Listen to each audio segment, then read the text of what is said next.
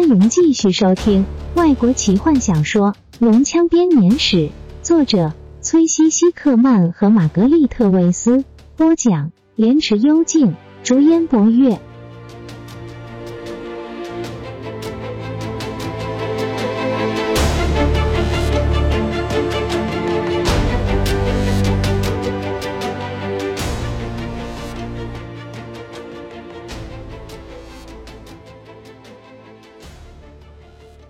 派里秋号冲向前，像是一只轻盈的小鸟划过水面。但这是一只折翼的鸟，它乘着漩涡血红的水流，慢慢的转向那无底的黑暗中。那可怕的力量让海面平静下来，看起来仿佛是一面镜子。空洞、永不止息的吼声从黑暗的水底冲出，连上空的乌云都被带动着一起旋转。似乎周遭空间中所有的物体都被漩涡所捕捉，无声的迈向毁灭之路。坦尼斯用疼痛的双手抓住绳索，看着漩涡黑暗的中心，他感觉不到恐惧、害怕，只有一种奇怪的麻木。一切都不重要了，死亡将会毫无痛苦，是让人欢迎的。在这艘注定毁灭的船上，每个人都静静的站着。害怕的睁大双眼，他们离漩涡中心还有一段距离。这漩涡的直径有好几里那么大，水流平缓顺畅的流动着。他们头顶和四周的暴风依旧肆虐，雨点仍然打在他们的脸上，但这都不重要了。他们根本不会再注意这些了。他们眼中只看见自己正被慢慢的带进那黑暗的中心。眼前恐怖的景象足以将贝伦从麻木不仁的状态中打醒。在一开始的震惊之后，马奎斯塔开始忙乱的发号施令，水手们本能的服从命令，但他们的努力毫无用处。刚补好的帆此刻又毫不留情的裂开，绳索断裂，抓着他的不幸人们惨叫着跃进海中。不论怎么努力。贝伦就是没办法让这艘船脱离漩涡的魔掌。克拉夫也开始帮忙握住舵轮，但这仿佛是要阻止世界转动一样的无望。然后贝伦放弃了，双肩低垂，他看着眼前不停旋转的水面，不理马奎斯塔，不理克拉夫，他的脸色平静。坦尼斯注意到，就像当年他握住一般的手。好像帕特塔卡斯墙上崩落的石头时的表情，他胸口的宝石发出奇异的光芒，和红色的海面互相辉映。坦尼斯感觉到一只强壮的手捉住他的肩膀，将他从眼前的恐怖中摇醒。坦尼斯，雷斯林呢？坦尼斯转过身，有片刻他认不出眼前的人是卡拉蒙，然后他耸耸肩。这有什么差别？他喃喃自语：“让他死在他自己选择的地方。”坦尼斯，卡拉蒙抓住他的肩膀，用力摇晃他。坦尼斯，那颗龙珠，他的魔法也许可以帮上忙。坦尼斯突然清醒过来。天哪，卡拉蒙，你说的对。半精灵很快的扫视周围，但他没有看见法师。一阵寒意涌上来，法师可以帮助他们。当然也可以帮助他自己。坦尼斯隐约的记起阿尔汉娜说过的话：龙珠的创造者在里面加上了非常强烈的求生意志。底下，坦尼斯大喊，他扑向舱门，听见卡拉蒙跌跌撞撞的走在后面。怎么搞的？何风拉着绳索问。坦尼斯回头大喊：雷斯林，那颗龙珠，别过来，我和卡拉蒙处理就好了。你和其他人一起待在这里。卡拉蒙、提卡开始跑向他们，直到何风抓住提卡为止。提卡不情愿的看了战士一眼，闭上嘴，紧抓着绳索。卡拉蒙没有注意这些，他冲过坦尼斯身边，壮硕的身体以难以想象的速度移动着，连跑带跳的冲下通往马奎斯塔仓房的楼梯。坦尼斯看见房门是开着的，随着船身的动作前后晃动。半精灵冲进去，刚进门口，便像是撞上一堵墙般的急停下来。雷斯林站在小房间的中间，他点亮了一支蜡烛，插在头顶上的烛台中，火光让法师的脸像是金属的面具，眼中反射着金色的火焰。雷斯林手握着他们从西瓦纳斯提拿到的战利品龙珠，坦尼斯留意到它变大了。它现在有一颗球的大小，各种各样的颜色在里面旋转。坦尼斯感到晕眩，连忙把视线移开。卡拉蒙站在雷斯林的身前，脸色苍白的像一张纸，不禁让坦尼斯想起梦中他垂死的脸孔。雷斯林咳嗽起来，一只手紧抓住胸口。坦尼斯走向前，但法师很快的抬起头。坦尼斯，不要靠近我！雷斯林用沾满鲜血的双唇说：“你在干嘛？我要逃脱这死亡的命运。”半精灵法师发出让人全身不舒服的笑声，那种奇异的笑声，坦尼斯过去只听过两次。你以为我在干嘛？怎么可能？坦尼斯看着法师金色的眼睛和龙珠里面旋转的颜色。感觉到自己被恐惧慢慢的包围。记住我的魔法，还有龙珠的法力，这很简单。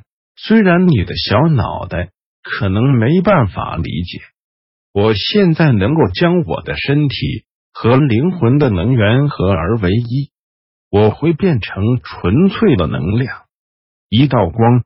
你这样想会比较容易明白。借着变成一道光，我可以像是太阳的光芒一样的在天际漫游，在我选择的地方和时间出现。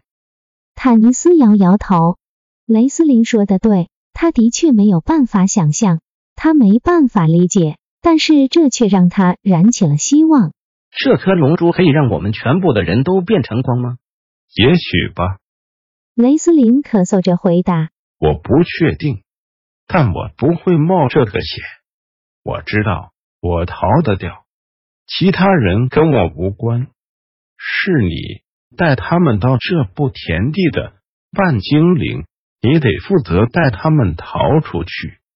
坦尼斯满腔的怒火替代了原先的恐惧。至少把你哥哥，他愤怒地说：“只有我一个。”雷斯林眯起眼睛，退回去。疯狂、绝望的怒气充满坦尼斯的脑中，他得让雷斯林听听道理。他们一定可以利用这个法师逃出去的。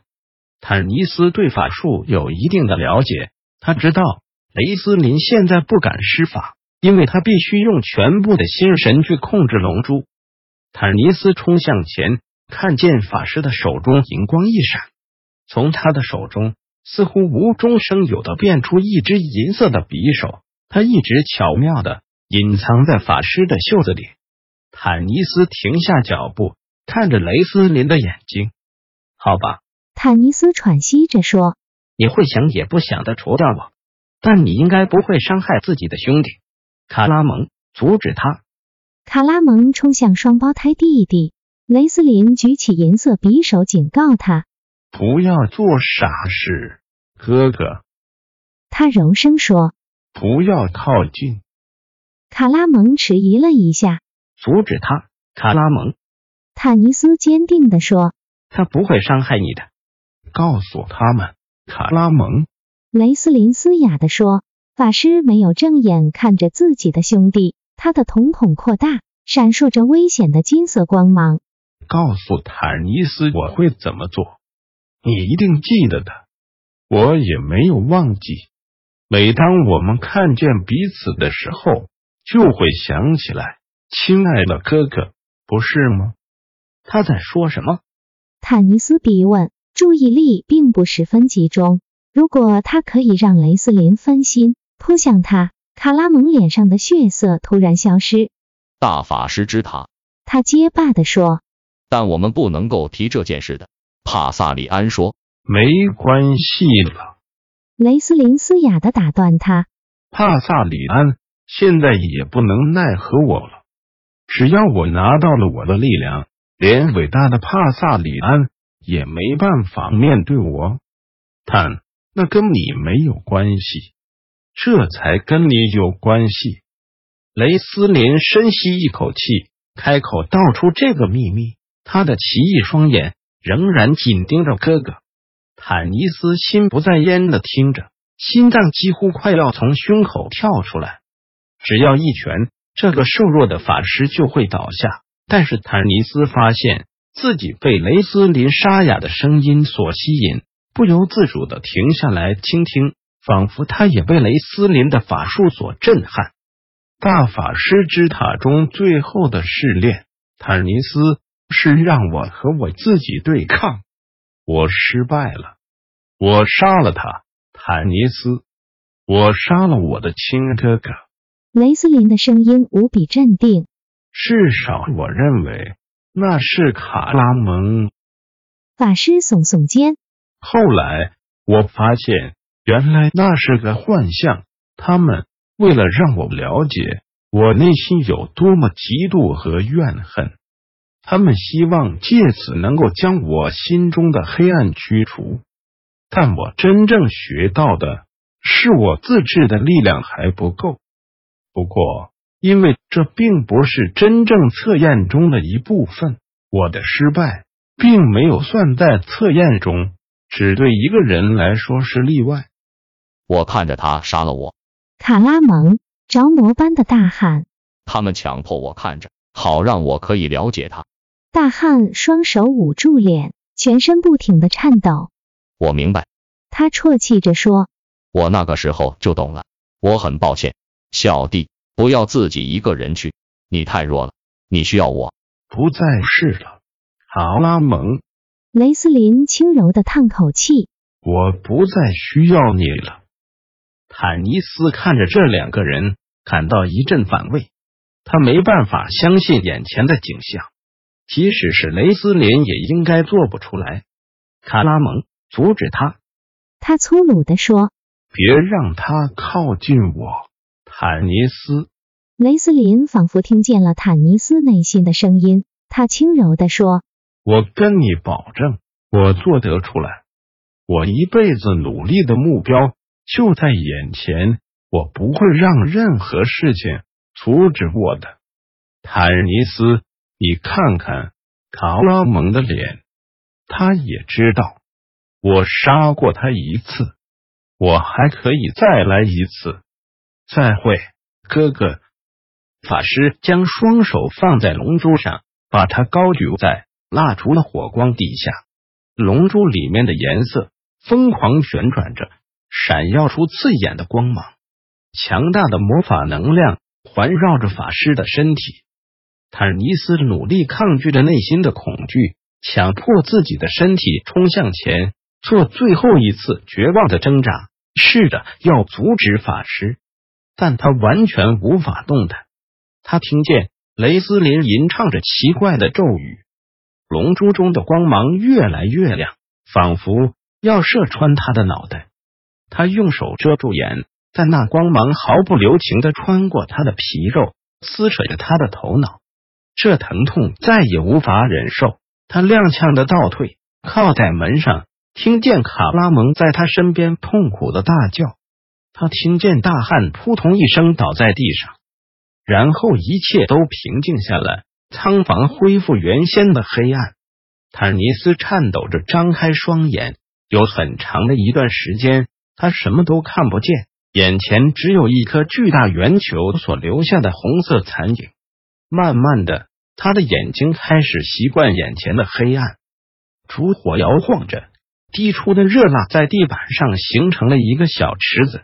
卡拉蒙不省人事的躺在旁边，战士的眼睛睁得大大的，眨也不眨的看着一片虚无。雷斯林不见了。本集就为您播讲到这了，祝您愉快，期待您继续收听下一集。